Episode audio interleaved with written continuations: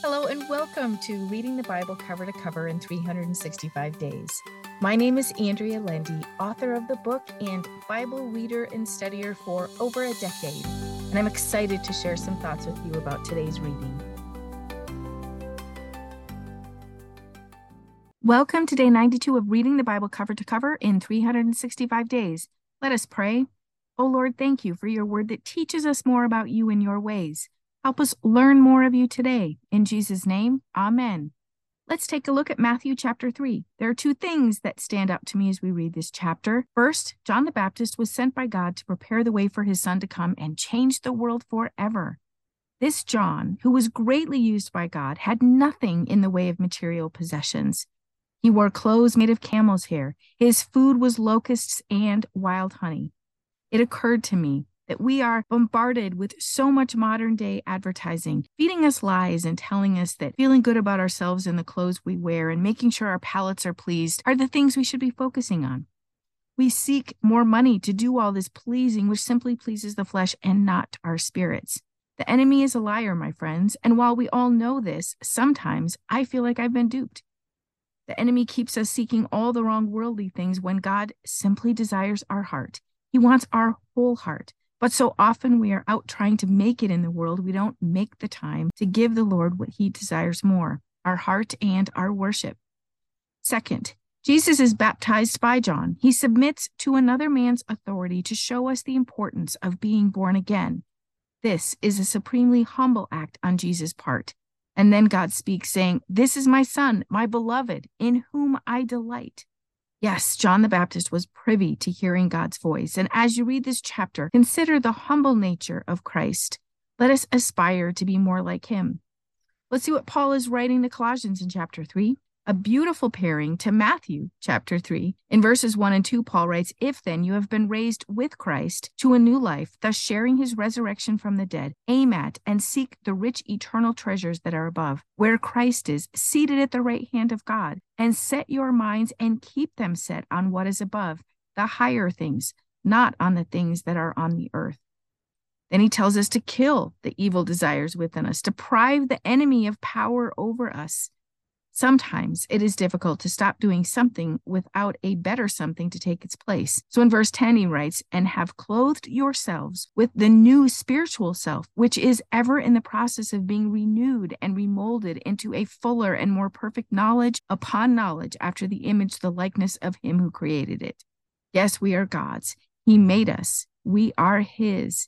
Paul continues to tell us to clothe ourselves as God's chosen, who are purified and holy and well beloved by God Himself.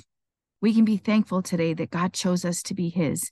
We aren't wandering around wondering whose we are because we are absolutely His for sure. A wonderful thing to praise God for today. Paul goes on to write about all the things we are to put on. I encourage you to take time reading through these things and note that we are to put them on. Some things like gentleness and forgiveness may not come naturally to us when we are hurt. However, Paul tells us to put them on like clothing we would wear. Lastly, verses 23 and 24 say, Whatever may be your task, work at it heartily, as something done for the Lord and not for men, knowing with all certainty that it is from the Lord and not from men that you will receive the inheritance which is your reward. The one whom you are actually serving is the Lord Christ, the Messiah.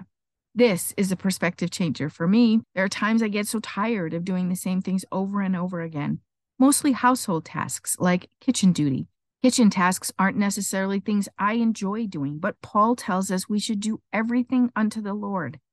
There may be things in your life you don't enjoy either. As we read Paul's words, our minds shift from negative to positive. Our spirits shift as well. We can do these necessary tasks and offer them as service to the Lord. God is in charge of everything. He already knows our days before we live them.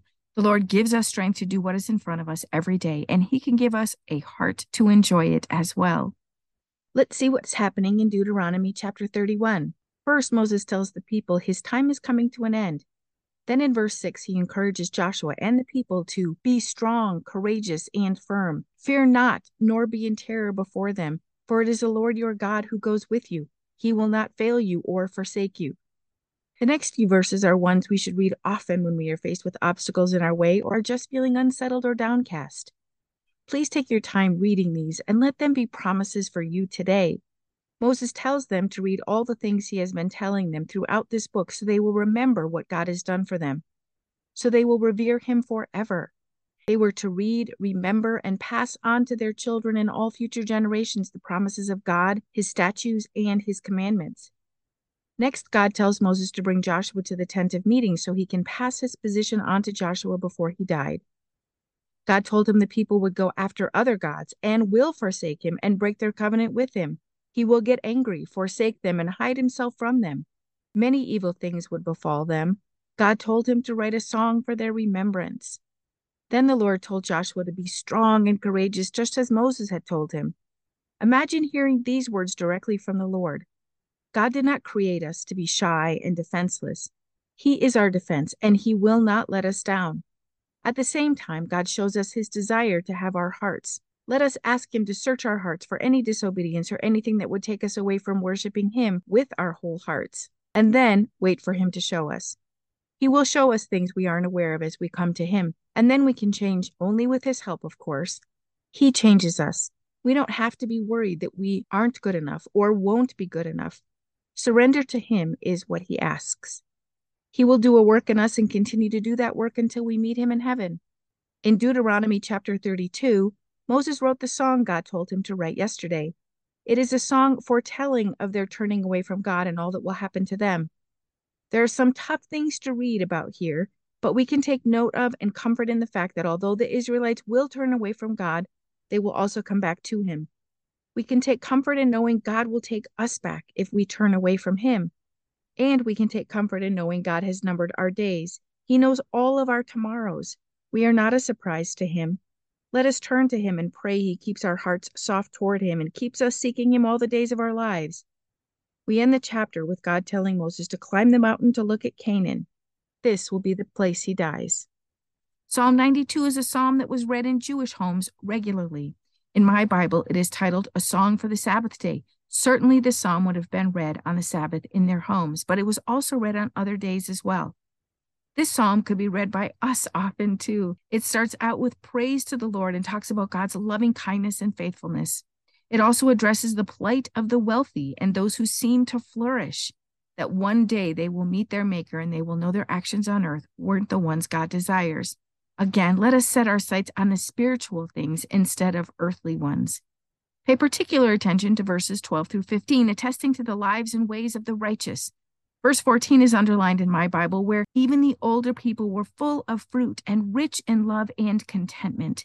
Verse 15 says, They are living memorials to show that the Lord is upright and faithful to his promises. He is my rock, and there is no unrighteousness in him.